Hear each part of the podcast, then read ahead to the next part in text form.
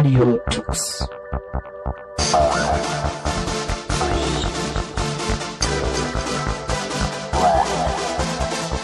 The German Linux Radio, the German Linux Radio.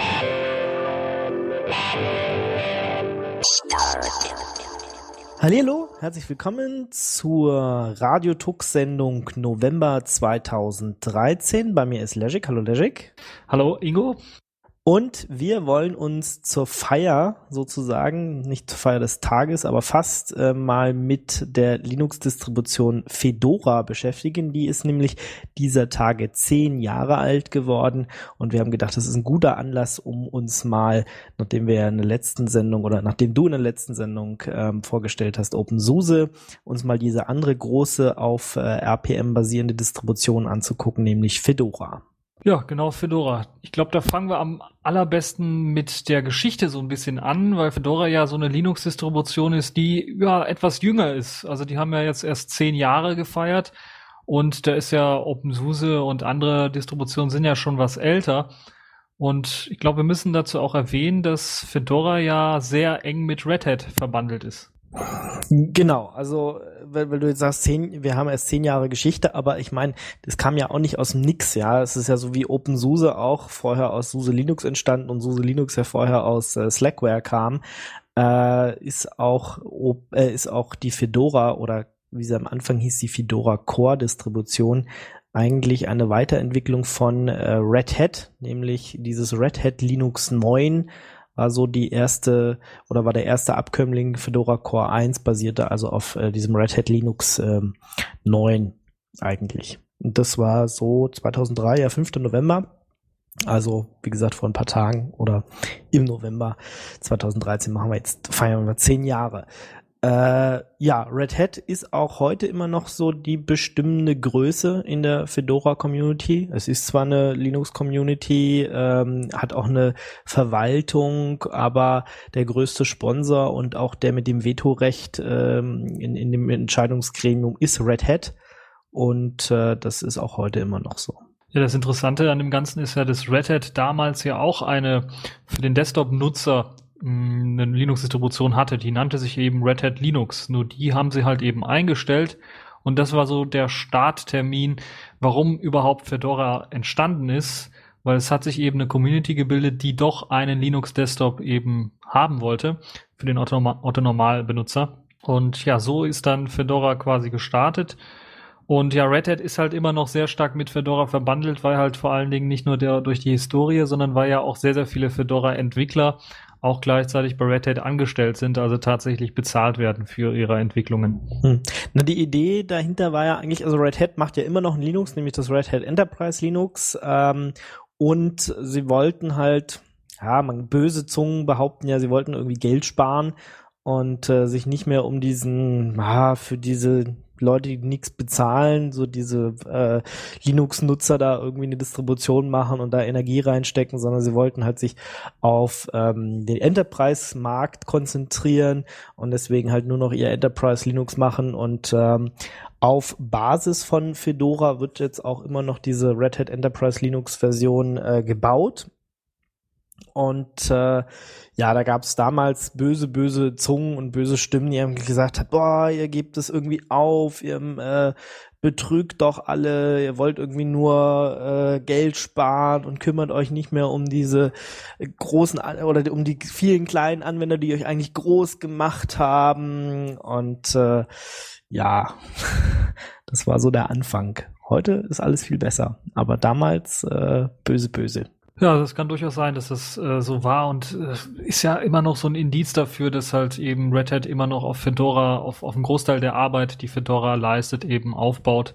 Also man könnte sagen, dass auch wenn man es mit bösen Zungen irgendwie sagen würde, dass Fedora einfach so ein Testlauf ist für das nächste Red Hat. Genau. Es kommt jetzt alle 6 Monate kommt so eine neue Distribution raus. Also wie gesagt, am Anfang hießen die auch Fedora Core. Da gab es also wirklich noch so ein paar getrennte Pakete. Ein Teil Fedora Core, wo Red Hat größeres Sagen hatte. Und dann gab es noch diese Fedora Extra Sachen. Das ist dann irgendwann mal, ich glaube so 2006 irgendwie zusammengelegt worden. Und dann hieß es halt nur noch Fedora und nicht mehr, es gab nicht mehr diese Trennung. Heute ist so ein bisschen diese Beziehung zwischen Red Hat und der Fedora-Community auch besser geworden. Wie gesagt, am Anfang gab es da auch öfter mal Streitereien und Red Hat als Firma wollte natürlich auch ihre Ziele so durchsetzen und hatte natürlich auch die Entwickler, die Vollzeit daran gearbeitet haben, was ja heute auch immer noch so ist, aber trotzdem hat man mit bezahlten Entwicklern natürlich mehr Einflussmöglichkeiten auf so eine Distribution als die paar Freizeitentwickler in Anführungsstrichen, die, wenn sie natürlich nebenbei einen anderen Job haben, weniger Zeit haben. Aber Red Hat hat es gelernt, irgendwie da mit der Community dann zusammenzuarbeiten, auch wenn es am Anfang schwierig war. Und ja, ich würde mal sagen, die machen heute nicht mehr so Alleingänge, was sich so Canonical in letzter Zeit so geleistet hat, wie Canonical und mir, wo sich einfach Canonical hinstellt, wir machen das jetzt so und egal, was die Community sagt oder möchte, ist uns alles punktegal. Ich glaube, da hat Red Hat in den 10 Jahren mit seiner Community-Linux-Distribution noch eine Menge gelernt. Ja, eine der wichtigsten Sachen war ja auch, dass tatsächlich Red Hat ja dann auch mit dem Switch von Fedora Core auf Fedora dann auch oder ein paar Jährchen später dann tatsächlich dann auch ihre Mehrheit an Stimmen, die sie tatsächlich hatten, in der Mitbestimmung, was Fedora jetzt macht oder wohin der Weg jetzt gehen soll mit Fedora, dann auch aufgegeben hat und es so mehr in die Fedora-Community gegeben hat, was ja dann auch dafür dazu gesorgt hat, dass halt eben dann die Community ein bisschen was mehr Entscheidungsvielfalt, etwas mehr Entscheidungskraft hat. Wobei die natürlich auch immer noch begrenzt ist, weil ja dann vor allen Dingen die ganzen Entwickler oder fast alle Entwickler ja auch bei Red Hat angestellt sind und dann natürlich auch von dort aus her genug Druck aufgebaut werden kann, wenn bestimmte Sachen durchgesetzt werden sollen. Ja, und wie gesagt, sie haben auch ein Vetorecht, also in diesem größten Leitungsgremium, was kann ich, wie heißt es, Fedora Engineering. Fedora Board, glaube ich. Board, ah ja, oder? Genau, ein Board gibt's und dann gibt's auch noch Fedora Engineering Steering Committee, also technisches Steuerungsgremium.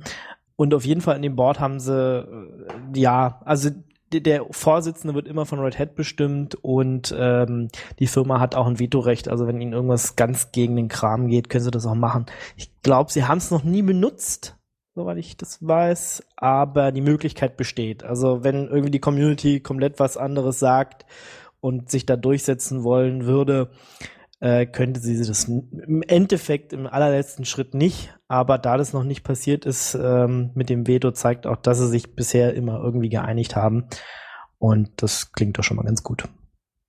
Ja, das klingt ganz gut. Ja, dann gibt's auch jährlich immer diese Footcon, also Fedora User Conference, wo sich die ganzen Entwickler treffen und man über die Neuerungen spricht und sich überhaupt mal kennenlernt und sieht und miteinander quatscht und so.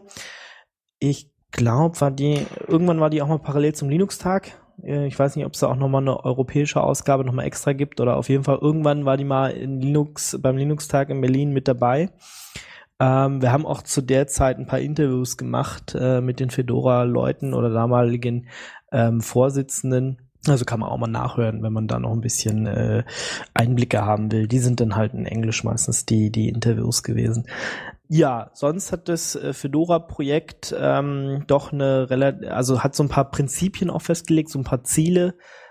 Ja, Förderung von freien Inhalten und freier Software und so. Das ist natürlich dann auch die Sache, weswegen diese Distribution jetzt aus, ja, eigentlich keine kommerzielle Software so drin hat, wie das ja bei OpenSUSE dann auch der Fall ist oder noch eine Stufe härter bei Debian der Fall ist, dass man keine proprietäre Software mit aufnimmt, was dann halt dazu führt, dass zum Beispiel kein Flash dabei ist, dass das normale Java nicht dabei ist, dass natürlich aus lizenzrechtlichen Gründen man keine kommerziellen DVDs abspielen kann, keine MP3s abspielen kann, wenn man so eine Distribution standardmäßig installiert.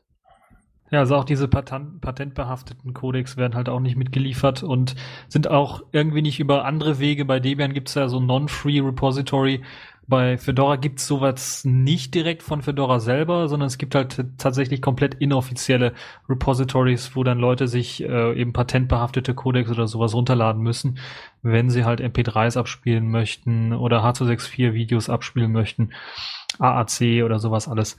Da braucht man also ein extra Repository, das jetzt von Fedora selber nicht gepflegt wird. Da gibt es so dieses RPM Fusion, was man rpmfusion.org, wo man ziemlich viele Pakete in diese Richtung findet.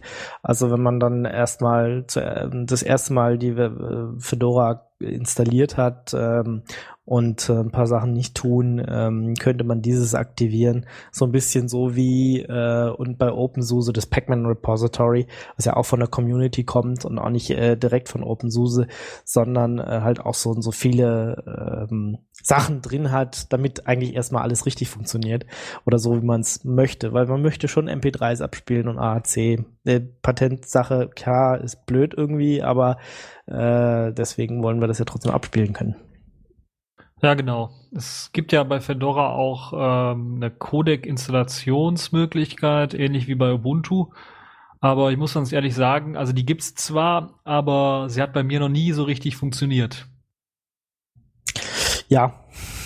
Also ich habe es ja vorhin auch mal ein bisschen ausprobiert und habe halt dann nach ein bisschen Recherchieren halt dieses RPM Fusion gefunden, habe das mit reingenommen in meine Repository-Liste und dann mal ein Update durchgeführt und dann sieht man halt, der updatet eine Menge Sachen, so dass das dann MP3s und Pipapo danach auch funktionieren.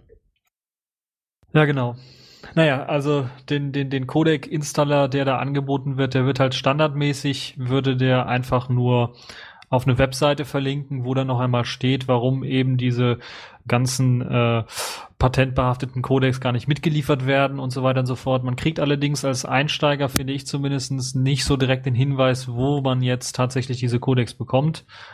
Und das, was eigentlich auch versprochen wird, dass wenn man RPM Fusion bereits schon aktiviert hat, dass dann die Codecs automatisch angeboten und runtergeladen werden, das stimmt auch nicht so ganz. Zumindestens ja, hat's bei mir noch nie so richtig funktioniert. Aber RPM Fusion einmal rein installieren oder einmal aktivieren und dann gibt's natürlich auch Anleitungen, was man für Pakete tatsächlich installieren muss. Man sollte darauf achten, wenn man Fedora vielleicht das erste Mal installiert und die allerneueste Version hat, dass diese Anleitungen eventuell etwas veraltet sind. Also die Paketnamen sich eventuell geändert haben oder neue Pakete installiert werden, damit tatsächlich alle Codecs abgespielt werden können. Aber ansonsten hat man damit also eine solide Anleitung, die einem hilft, dann solche Codecs dann auch ans Laufen zu bringen. Und es ist mit ein bisschen Zeitaufwand natürlich verbunden, aber dann für einen Einsteiger sicherlich auch alles durchaus machbar. Ja, ich habe gesagt schon, alle 6 Monate kommt gerade so eine Version raus und die hat dann so 13 Monate wohl Support. Es ist also jetzt nicht so wie bei Ubuntu, wo es dann so LTS-Varianten gibt, so Long-Term-Support. Varianten, wo man dann einfach sagt, naja, ich will nicht so oft updaten, ich nehme jetzt irgendwie, keine Ahnung, Fedora 18 und bleib da jetzt irgendwie 3 Jahre dabei und update denn. Das kann man nicht machen, man muss also dann doch eigentlich jedes Jahr mindestens seine Version updaten oder halt jede Version mitmachen. Ohne scheint es nicht zu gehen. Ja, genau, das ist auch so eines der Prinzipien von Fedora, weil die gehen ja so eher in die Richtung Rolling Release Distribution.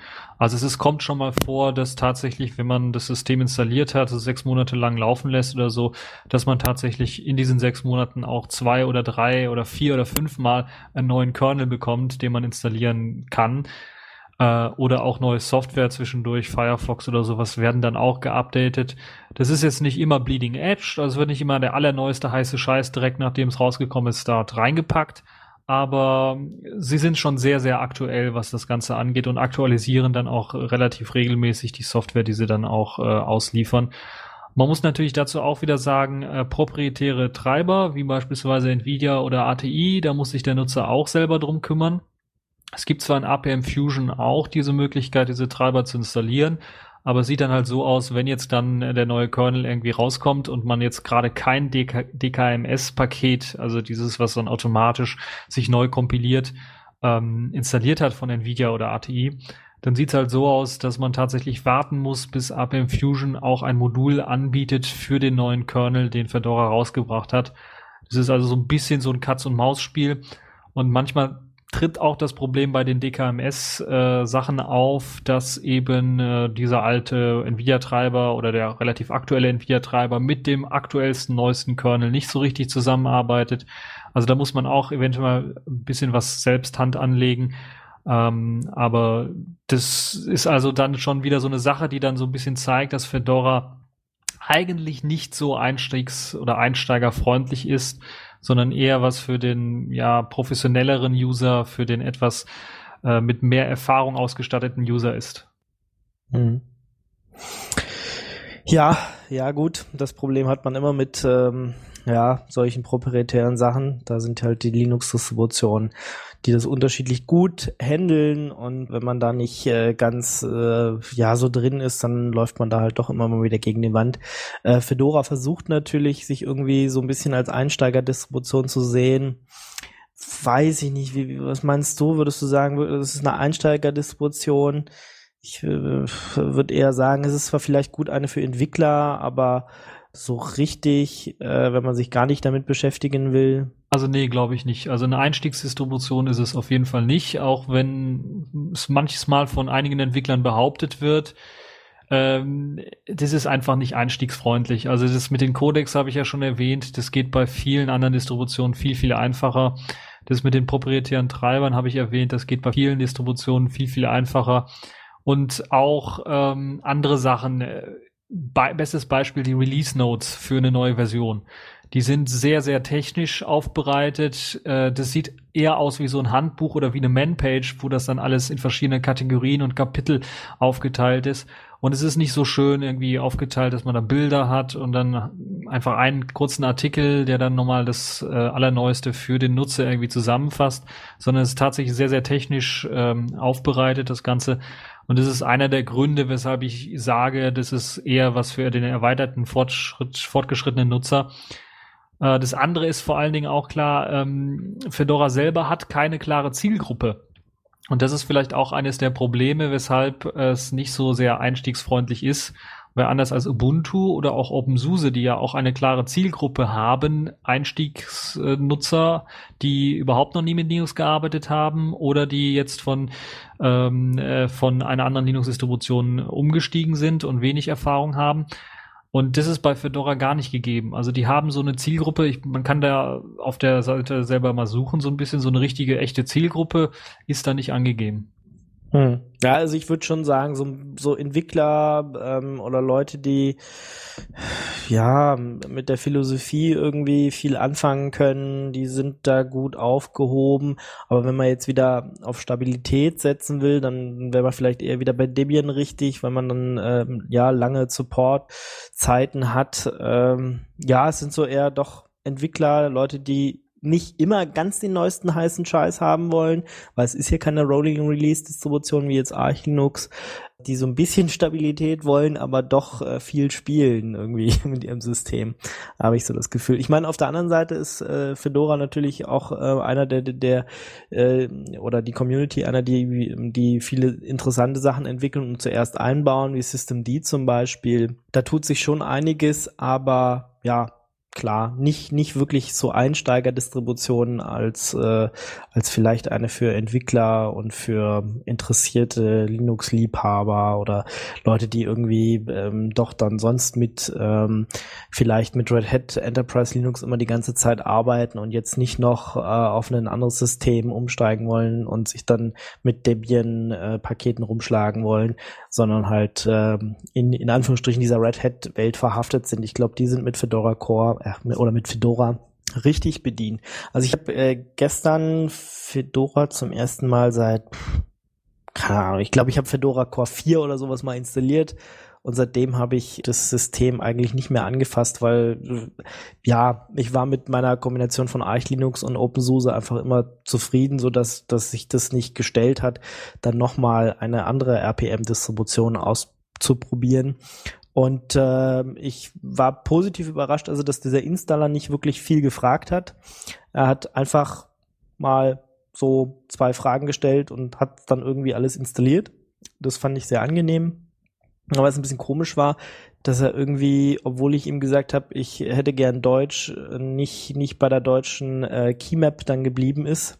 Das heißt, mein Passwort, was halt ein paar Zeichen enthält, die auf der US-amerikanischen Tastatur anders sind als auf einer deutschen, ging dann hinterher nicht mehr. Also ich habe ein Root-Passwort eingetippt und als er dann fertig gebootet hatte und da dann Deutsch ausgewählt hat, aber in dieser Live-Installer-CD wollte er partout bei US bleiben und das ist ein bisschen blöd.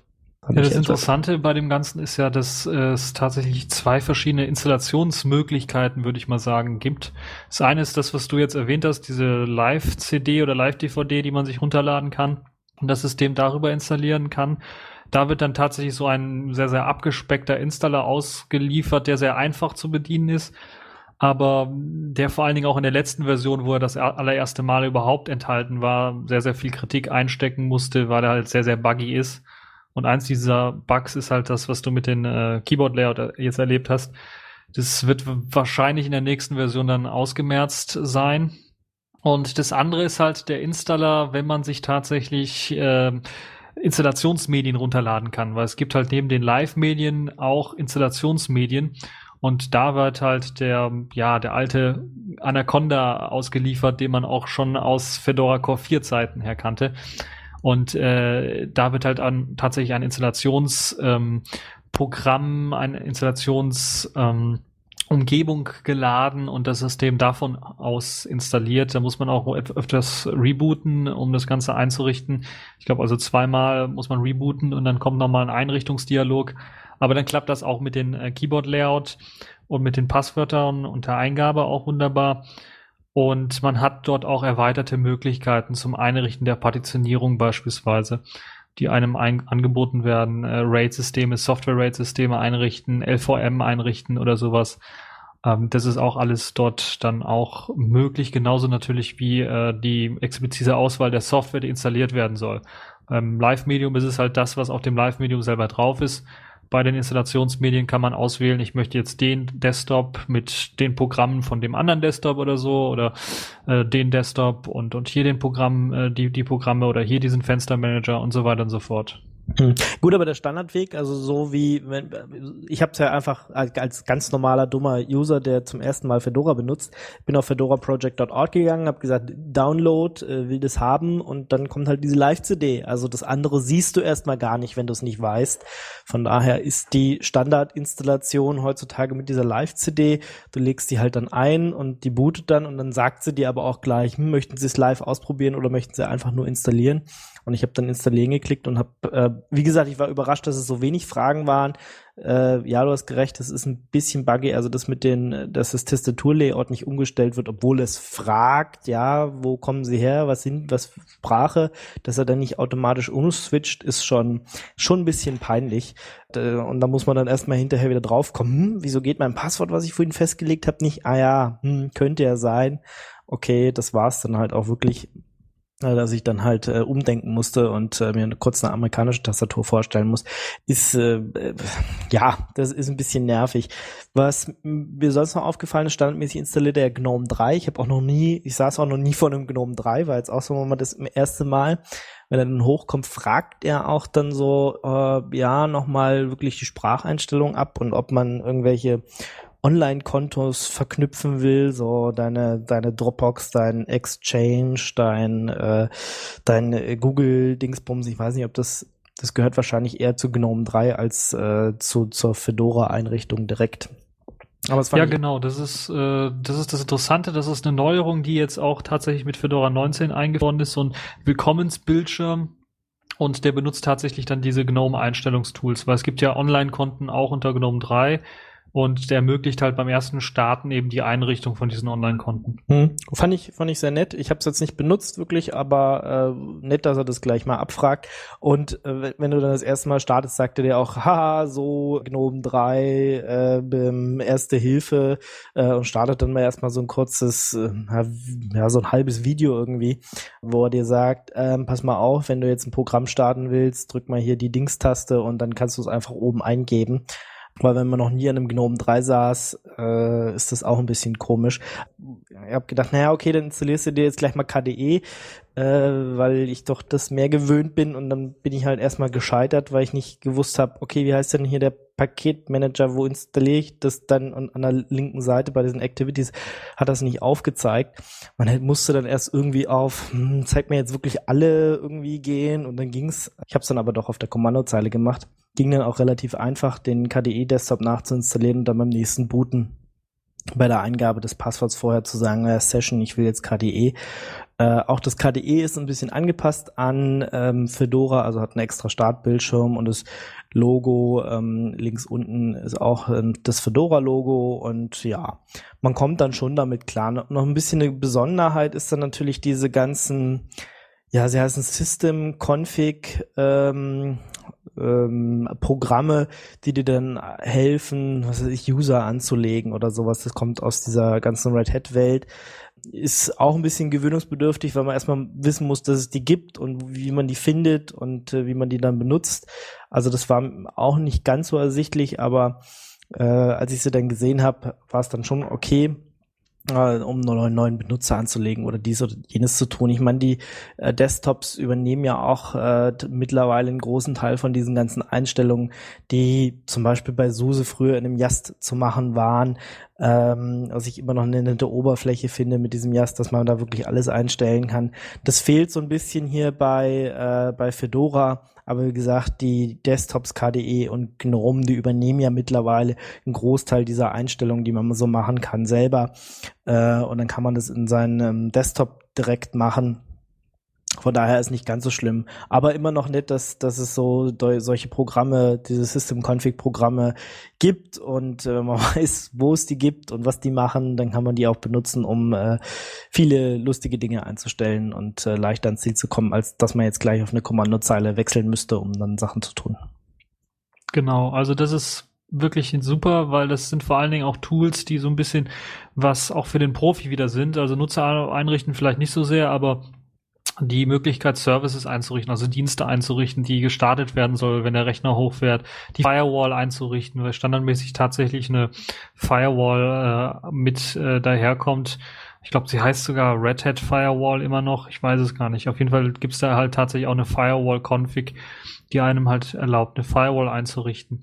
Dann vielleicht auch eine Besonderheit, im Gegensatz zu vielen anderen Distributionen wird hier bei Fedora auch sehr stark auf Sicherheit gesetzt. Das heißt, standardmäßig wird tatsächlich SE Linux ausgeliefert, und es gibt auch ein grafisches Konfigurationstool, wo man dann tatsächlich Regeln für einzelne Programme festsetzen kann, ob jetzt dieses Programm beispielsweise Root-Rechte bekommen soll oder nicht. Vielleicht auch noch eine Besonderheit von Fedora so ein bisschen ist ja, weil du ja die Konfigurationstools so ein bisschen angesprochen hast, das sind sehr, sehr wenig Konfigurationstools im Grunde, im Gegensatz zu vielen anderen Distributionen. Das liegt ganz einfach daran, bei Fedora hat man so eher die Tendenz, wenn irgendwie irgendwas Neues entwickelt werden muss oder ein neues Feature mit einfließen muss, dann machen wir das nicht downstream, also nur für Fedora spezifisch, sondern wir gehen direkt upstream und machen das dort.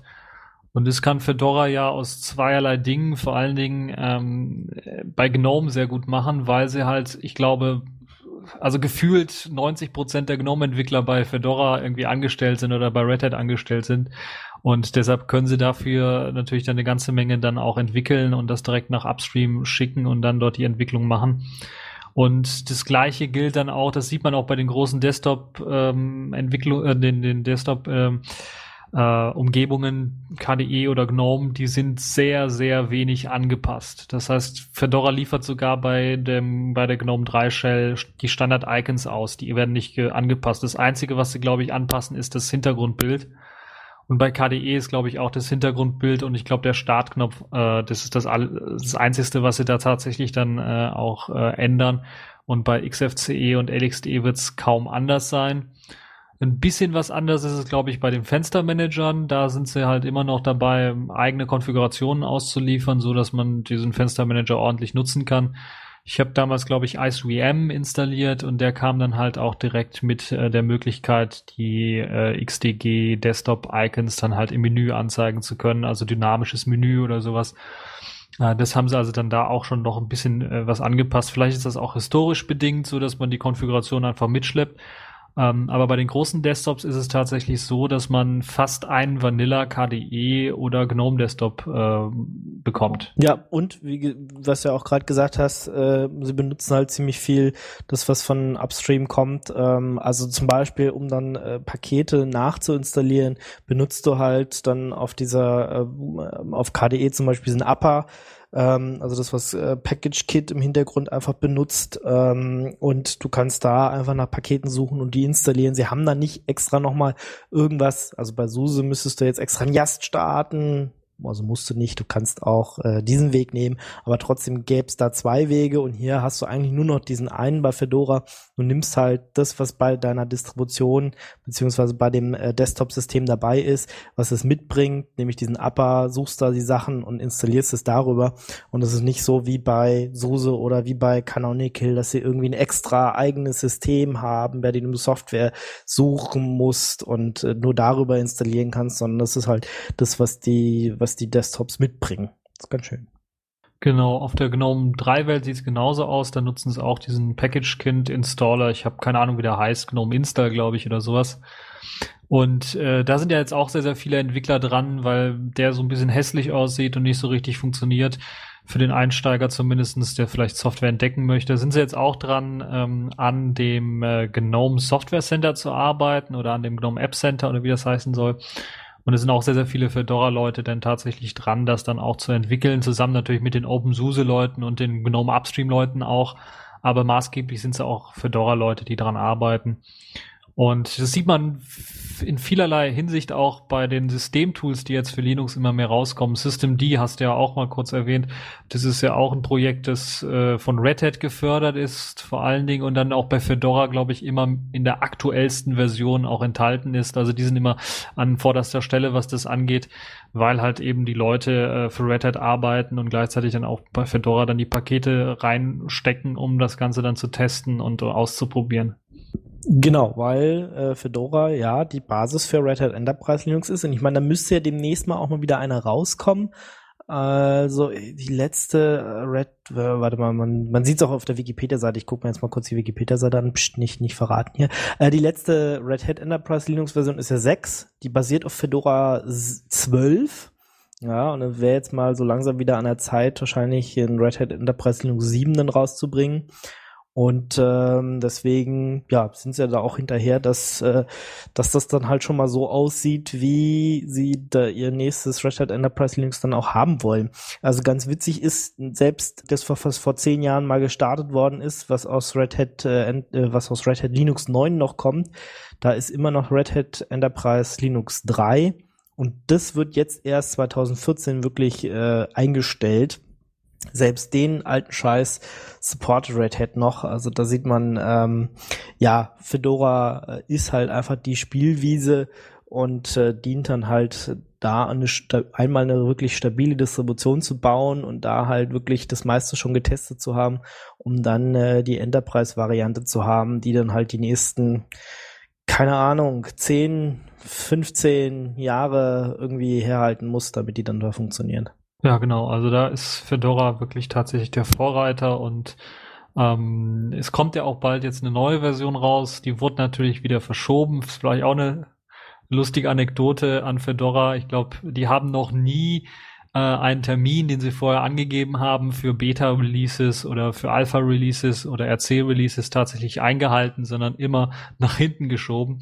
Das zeigt so ein bisschen vielleicht auch, wie die Entwickler drauf sind, dass sie dann sagen, okay, wenn das Feature bis dahin und dahin nicht stabil genug da ist oder noch nicht richtig fertig ist, dann verschieben wir eben das ganze Release. Und das macht Fedora halt schon seit jeher und das ist vielleicht auch eines der Gründe, weshalb Fedora dann bei einigen Entwicklern doch relativ beliebt ist, weil sie dann nicht einfach sagen, strikt, okay, das ist jetzt hier das Release-Datum und egal, wie es jetzt aussieht mit unserer Software und dem Status, wir releasen einfach. Mhm. Auch noch ganz witzig ist vielleicht, dass Red Hat heißt ja roter Hut und Fedora ist auch eine Art Hut, ja. Auch deswegen haben sie vielleicht den Namen genommen, um das nochmal zu referenzieren. Ja, Fedora. Ja, wo wir gerade bei Namen sind, die Codenamen von den einzelnen Distributionen sind ja auch immer sehr, sehr lustig. Ich glaube, ich habe noch nie so lustige Codenamen wie bei Fedora gelesen. Beefy Miracle beispielsweise oder Spherical Cow. Das sind einfach Codenamen, wo man sagen muss, wer hat sich das eigentlich ausgedacht? Werewolf. Ja. Wobei ich da kein Namensschema entdeckt habe, was irgendwie passt. Also ich meine, Fedora Core 3 hieß Heidelberg. Ja.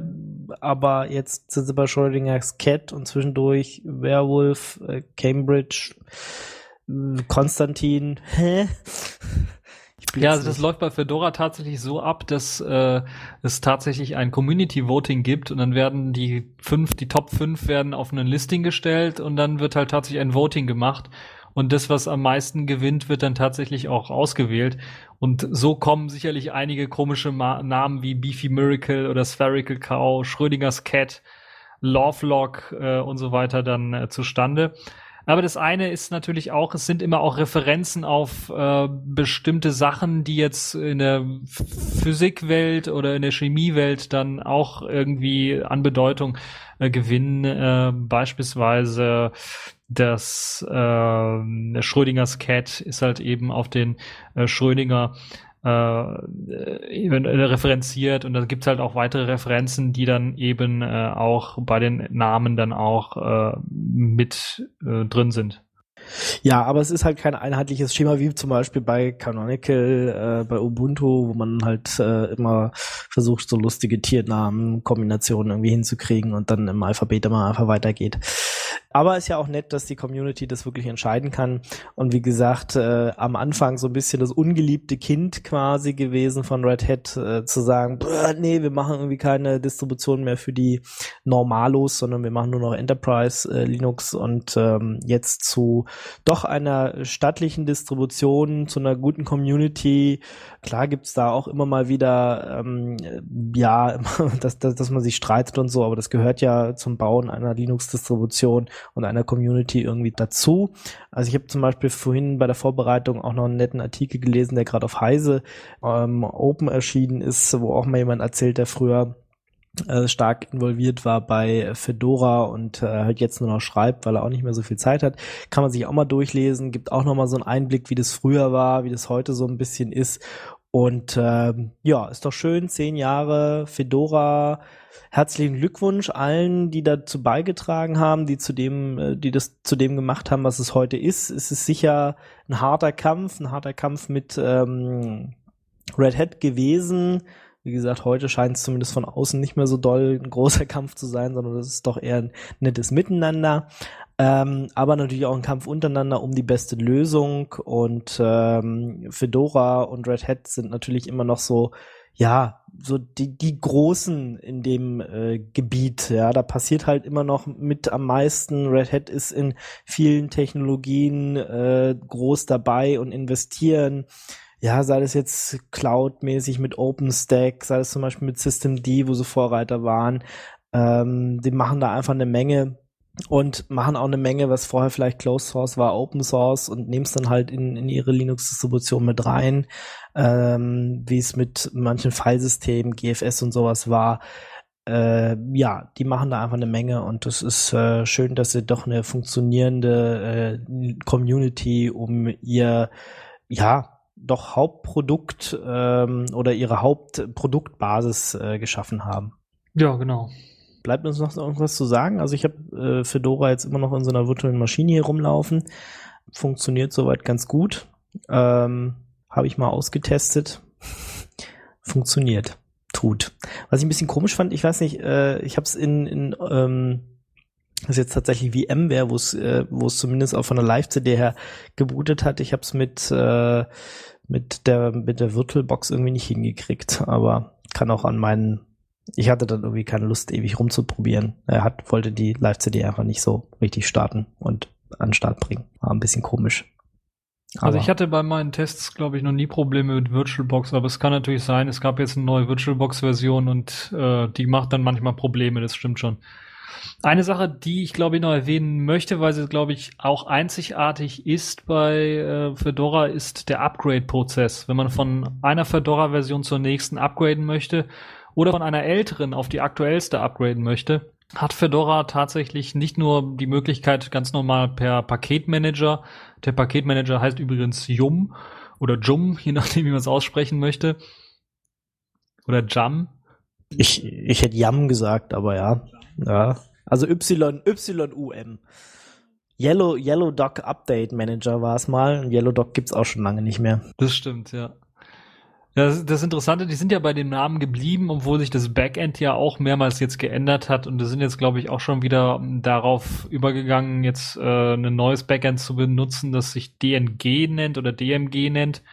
Und das ist halt etwas, oder das basiert halt auf dem, was OpenSUSE damals entwickelt hat als, oder nicht entwickelt hat, oder zumindest auch nutzt als Paketauflösungs- oder Abhängigkeits-Solver im Grunde genommen, also Löser. Und das soll allen, glaube ich, in Zukunft dann auch eingesetzt werden. Naja, das ist eines der Möglichkeiten, wie man natürlich Pakete und das ganze System aktualisieren kann, also per Jam. Aber man kann natürlich dann auch das System mit dem Extra-Tool, das nennt sich FedUp, also Fedora Upgrade, installieren. Und das hat halt eben den schönen Effekt, dass man beispielsweise von Fedora 10 jetzt bereits auf Fedora 19 ganz einfach upgraden kann, indem man dieses FedUp installiert. Ich weiß gar nicht, ob es für Fedora 10 aktiviert ist, oder ob es da schon gab, aber zumindest das Prinzip ist klar, man muss nicht immer zur nächsten Version, sondern man kann auch mal Versionen überspringen und dann ein Upgrade machen. Und das Tolle an dem Ganzen ist, dass das ein Prozess ist, der so abläuft, dass er erst einmal alle Upgrade-Pakete herunterlädt, also alle RPM-Pakete herunterlädt, in einem speziellen Ordner einfach mal ablegt und dann einen neuen Boot-Eintrag erstellt für FedUp, und dann wird im Grunde genommen eine Installation oder eine Upgrade-Umgebung geladen, die also wenig mit dem installierten System zu tun hat, sondern es ist ein dediziertes System, was dann nur für dieses Upgrade zuständig ist und dann eben diese Pakete, die vorher runtergeladen worden sind, dann einfach installiert. Und dabei geht halt kaum etwas schief, und ich muss ganz ehrlich sagen, auf meinem alten Studio-PC, den ich hier rumstehen habe ich tatsächlich, ich glaube, von Fedora 9 bis jetzt zu Fedora 19, also über 10 Versionen über dieses FedUp-System alles geupgradet, und es hat immer wunderbar geklappt. Ich habe zwischendurch auch mal ein paar Versionen übersprungen, das muss ich auch zugeben, also ich glaube Fedora 11 und 12 habe ich übersprungen und bin dann erst wieder auf 13, 14 dann gekommen, aber das hat alles wunderbar geklappt, und das ist das, was mich am meisten erstaunt hat, weil bei allen anderen Linux-Distributionen hatte ich da eigentlich mit dem Upgrade teilweise doch Schwierigkeiten, oder zumindest über so einen langen Zeitraum gab es halt tatsächlich irgendwann mal Pakete, die irgendwie kaputt gegangen sind oder Fehlermeldungen, die aufgetreten sind. Und das war halt bei Fedora jetzt in dem Fall nicht der Fall. Das heißt also, für die Leute, die auch mal längere Zeit mal eine etwas ältere Version laufen lassen wollen, dann wieder auf die neueste Version aktualisieren wollen, die können halt mit FedUp sowas machen, und das ist wirklich eines der genialsten Tools, finde ich, zumindestens, die Fedora tatsächlich anbietet.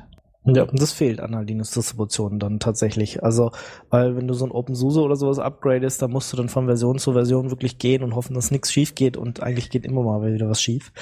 So ein Update ist halt nicht ohne, und wenn sie dann ein dediziertes Update-System haben, was gut funktioniert, ja, dann Gratulation, wusste ich bisher auch noch nicht, wieder was gelernt.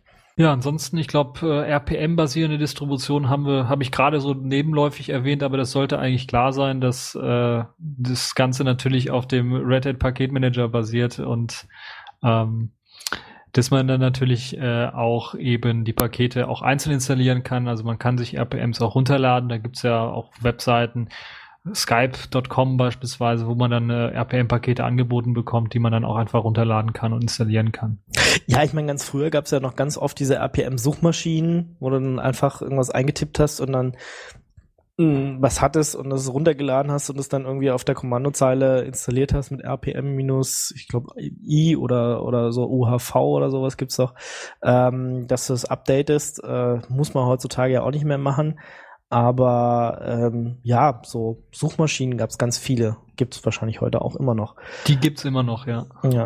Ja, ansonsten, ja, SUSE ist noch so ein großer RPM-Benutzer, und dann Mandriva bzw. Mageia Linux, die es benutzen. Aber mit dem Aufkommen von Ubuntu hat sich natürlich der andere Teil, also DPKG, Debian Paketmanager, doch ein bisschen wieder vergrößert. Da hatte man schon gedacht, das passiert gar nicht mehr. Dass der Debian-Teil irgendwann ausstirbt oder so. Aber ja, und RPM ist ja dann doch auch mal irgendwann weiterentwickelt worden, nachdem da auch fast gefühlte 10 Jahre nichts dran passiert ist. Von daher auch gut, dass da mehrere Leute wieder oder mehrere Projekte wieder zusammen entwickeln. Genau, also Debian, ich meine, Fedora hat jetzt tatsächlich da auch immer die neueste Version vom RPM-Paketmanager mit an Bord. Red Hat ist da auch immer noch dran, das weiterzuentwickeln und zu verbessern, weil sie halt das vor allen Dingen auch brauchen für eben ihr Red Hat Enterprise Server, dass das eben auch wunderbar funktioniert mit dem Upgraden und mit Paketauflösung und Abhängigkeitsauflösung und so weiter und so fort.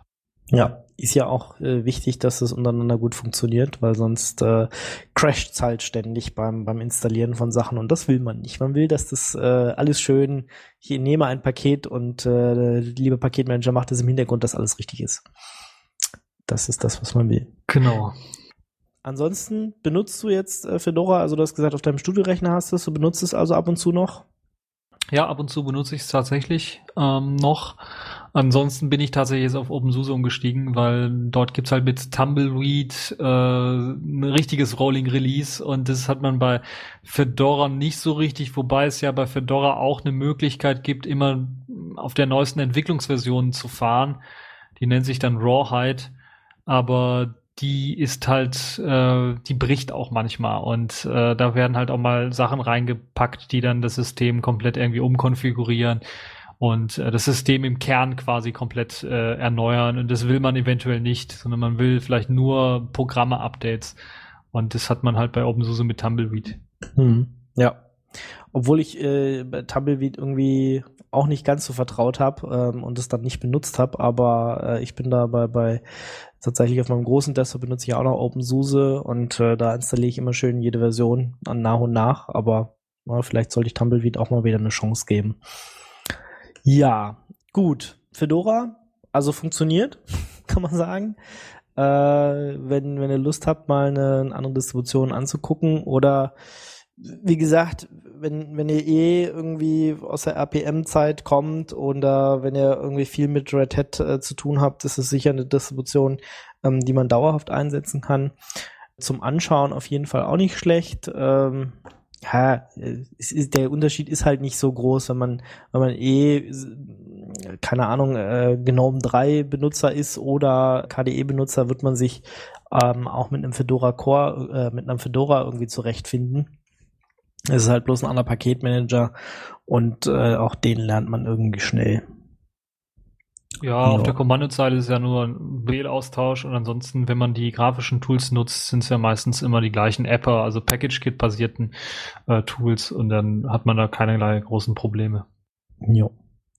Gut, das zu Fedora und ja, gut. 10 Jahre, habt ihr gut gemacht. Wir warten dann auf die nächsten 10 und vielleicht unterhalten wir uns dann nochmal. Vielleicht sieht die ganze Linux-Welt ja dann anders aus, vielleicht aber auch nicht.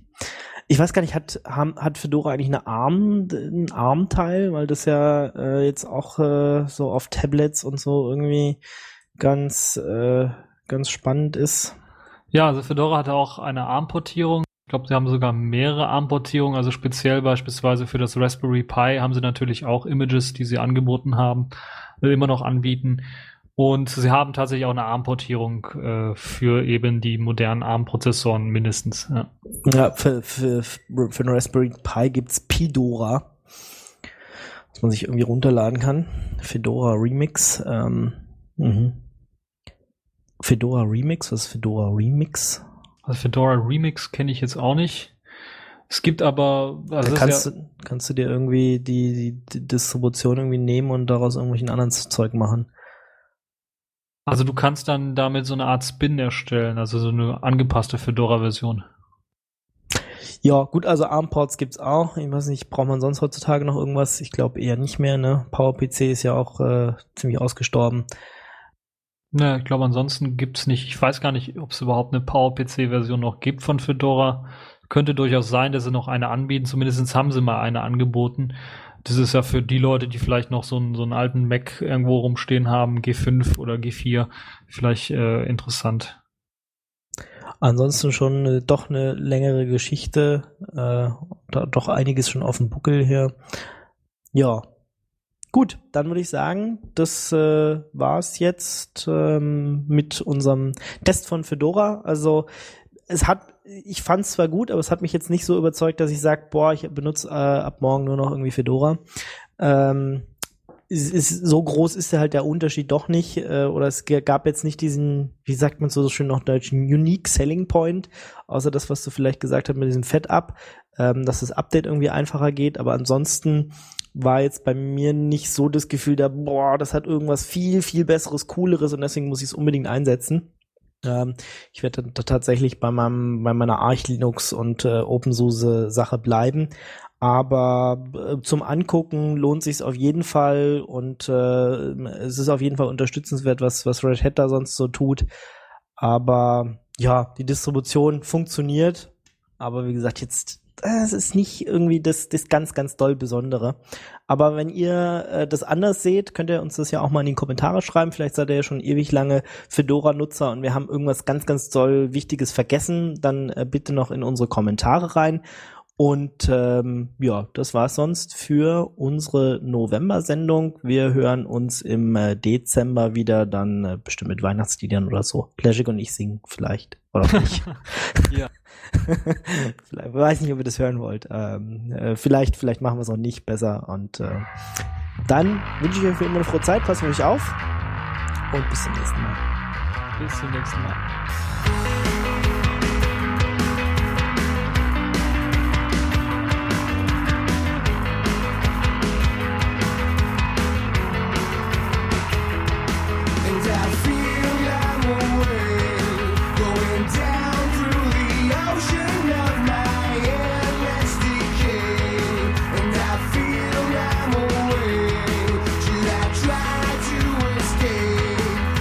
Words that I keep in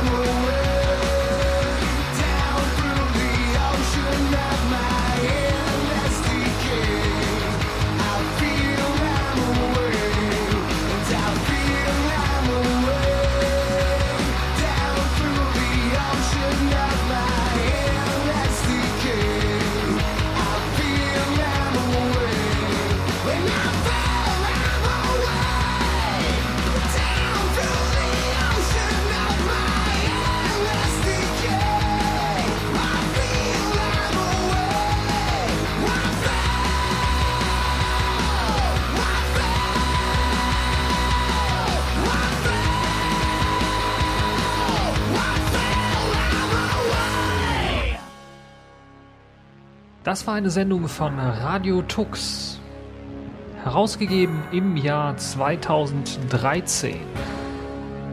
Unter Creative Commons Namensnennung, Wiedergabe unter gleichen Bedingungen. Lieder sind eventuell anders lizenziert. Mehr Infos auf radiotux.de. Unterstützt von Tarent, Fairtrade Software und Manitou.